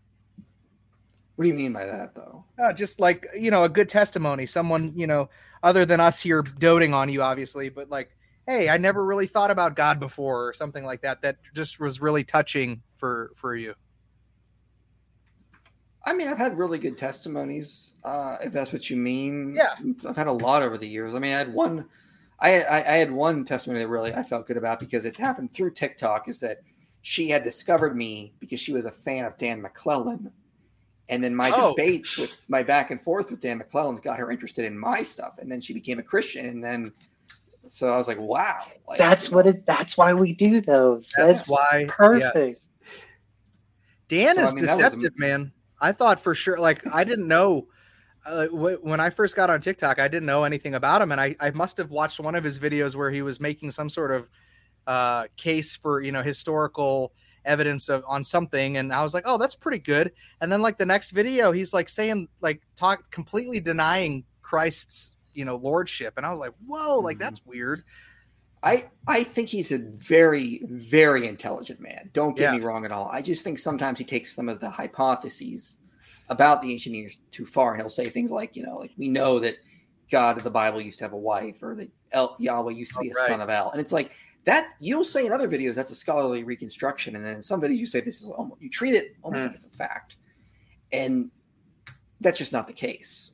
So you know, I, I just think sometimes we go, we, we got to be very careful not to go too far with those reconstructions and treat them as if they're facts. And I've done it too, Wise. to be fair. I've tried to catch myself since then uh, in that regard.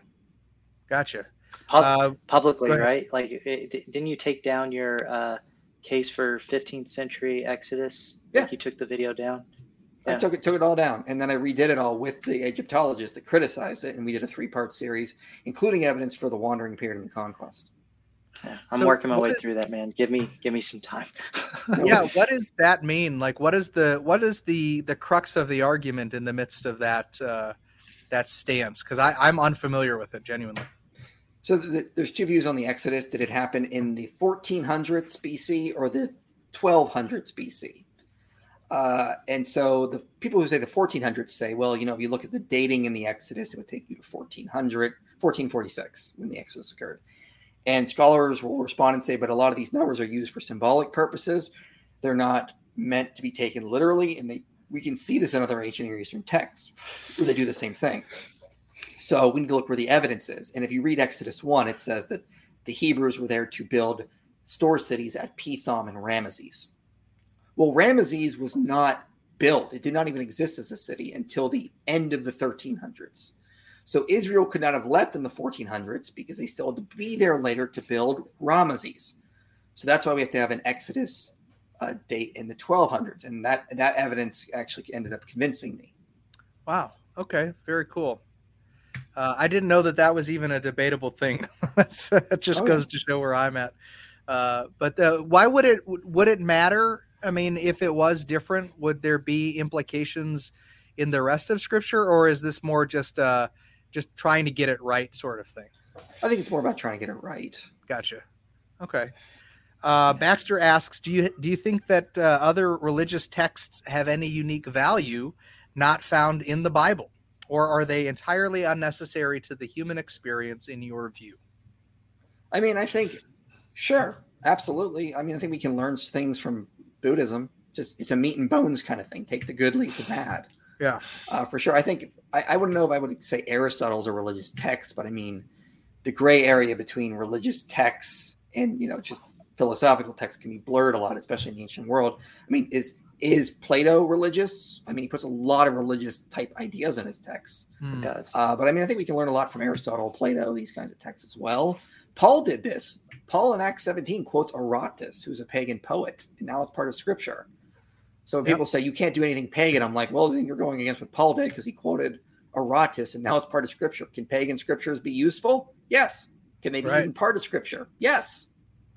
Yeah, in fact, yeah. in your in your Genesis videos, you bring up the the fact that uh, other um, creation texts that are out there, Egyptian text and whatnot, or maybe not Egyptian, but uh, some uh, a lot of those can be used to help better understand the mindset and the mind frame of the creation text in the account.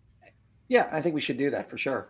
Yeah. I mean, it, you, you need to understand what they're talking and thinking about. And so you read other texts of the surrounding culture to help get a better understanding of that. Yeah. I agree. All right. Yeah. Logan, do you have any uh I don't want to keep you too much longer, Mike. I don't know how long you got, but we've been an hour and a half in, and that's typically where we start to kind of wind down. So you should probably uh, wind down, yeah. Yeah, sounds good. I don't want to keep it. Look, hey, we're just happy to have you, man. If you would have told us that you only had a half hour, we would have been happy with just a half hour. So, um, all yeah, right, man. cool. Well, uh, what we typically like to do towards the end of this is to uh, present the gospel uh, to the listeners that are watching or maybe watching in the future. Uh, and we'd like to give an opportunity for our guest, uh, if you feel comfortable, to share the gospel with everybody. If not, one of us will do it, and uh, and then we can just kind of cut off from there. I'll do it in my own unique way. Let's do it. Yeah, Let's absolutely. Yeah. If you don't accept Jesus, I'm going to come to your house. No, I'm kidding. um, um, Promise. So just the way you got to think about this in a modern world is people just say you got to accept Jesus because he's your savior. But what does that mean? Mm. Well, think of it like this. Think of it like this. No matter who you are in life, you're going to feel superior to someone else. So if you're a religious person, whether you're like a Jew or, or you know Muslim or Buddhist, you can't help but feel superior to people that are not doing the religious tenets you see as necessary to achieve uh, the religious needs that you fit. You can't help but feel superior. And if you're not religious, you can't help but feel superior to religious bigots who sort of are holding us behind with religion. And what if you're a hardworking person? You can't help but feel superior to people who are lazy. No matter what you do or whatever you build your identity on, you're going to feel superior to someone else. But the gospel says you're a moral failure. The gospel says you can't be perfect, that you're going to fail. And no matter what you do, you're going to need a savior. Amen. So, you know, you can't if you understand the gospel and not I'll admit maybe not a lot of christians do but if you understand it you can't feel superior to anyone i remember there was a girl in when i was an undergraduate she was an atheist communist and she spent a lot more time volunteering for charity than me.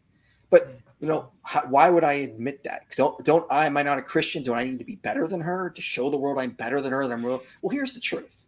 The truth is i'm just a sinner saved by grace. So it doesn't matter how good i am. What matters is how good he was. If that's at the center of your life, that's going to equip you to change. That's going to equip you to uh, bring the world into something far better because it's not going to be about you. Because every other worldview out there is going to make it about you ultimately. But the only worldview that doesn't is the worldview of Christ. Mm. Because it admits you have to be a follower of Christ. You have to admit you're a sinner, that you need saved, and that you are the morally inferior one out there. That that's just who we are as humans. If that's at the center of your life, that's truly going to give you something to live for. It's truly going to give you something that's going to motivate you to do the good. Uh, and of course, every other religion out there will tell you they have the, the path to life, the path to future. But only one religion has God who actually got off his throne, came in human form, and lived the life you should have lived and died the death you deserved. And that's Christ. So even as Albert Camus admitted that, you know, evil and death can no longer be entirely imputed to Christ because he suffers too. There's only one God who truly knows what it is to live the human experience and suffer and die because he loves you that much. And that's the gospel in a nutshell. And that's why we call people to come to Christ because that is truly unique. That is truly different. And that is truly what is going to change the world. A God who leads by example, a God who takes suffering on as himself, who takes on human nature and comes and delivers us from it through his own blood. No other God is willing to do that out of their love. They they are on their throne and they won't get off. But Christ does. Amen. Man, they're gonna have to change that saying to preach like a Molinist, sleep like a Calvinist. I love it, brother. Well, hey, listen, we're gonna get uh we're gonna let me close out a TikTok and then I'm gonna end the broadcast. If you just stick around for just a couple seconds so we can do a, uh, little after action review, uh, and then we'll let you go. So Real quick guys. before be, before oh. you close up for everyone watching, so we got 66 people in here, and then everyone on TikTok. Uh, you you can find Michael at uh, Inspiring Philosophy on YouTube, TikTok, yes. um, also his Patreon, right? So it is important to if you enjoy his content, if you enjoy um, the material that he's producing, and want to see more of that, and if you have questions, um, and you want those questions answered, and series is done, well, we need to as a as a body support him in his gift um, uh, as much as possible. Uh, so just think about that, um, Michael. Where can they find uh, an opportunity to help uh, fund and be a part of the inspiring philosophy uh, journey? So you can go to, on my website, inspiringphilosophy.org. You can there's a donation button there, as well as patreon.com slash inspiringphilosophy. Uh, those are the two main sources of what uh, sort of keep me afloat and prevent me from getting a full-time job and keep liking nice. all of his videos. Uh, liking and sharing actually helps too, because that algorithm will boost up, and then TikTok will pay you some money as well. Although, albeit not mm-hmm. very much, but it's something. Uh, not anywhere near YouTube. Right. YouTube is so much nicer. Oh man, I wish it wasn't. I wish it wasn't getting so messed up. Well, uh, you can find this episode if you're listening now. If you want to listen to it later, it'll be on Spotify. It'll be on the Doctrines of Rad YouTube channel as well, so you can go back and listen to it thank you guys so much. I we just thanks Mike for coming out, man. This has been a, a blessing and a half, man. We really appreciate it. I'm gonna go ahead. Yeah, and I'm glad to do now. it. No worries. All right, brother. And we are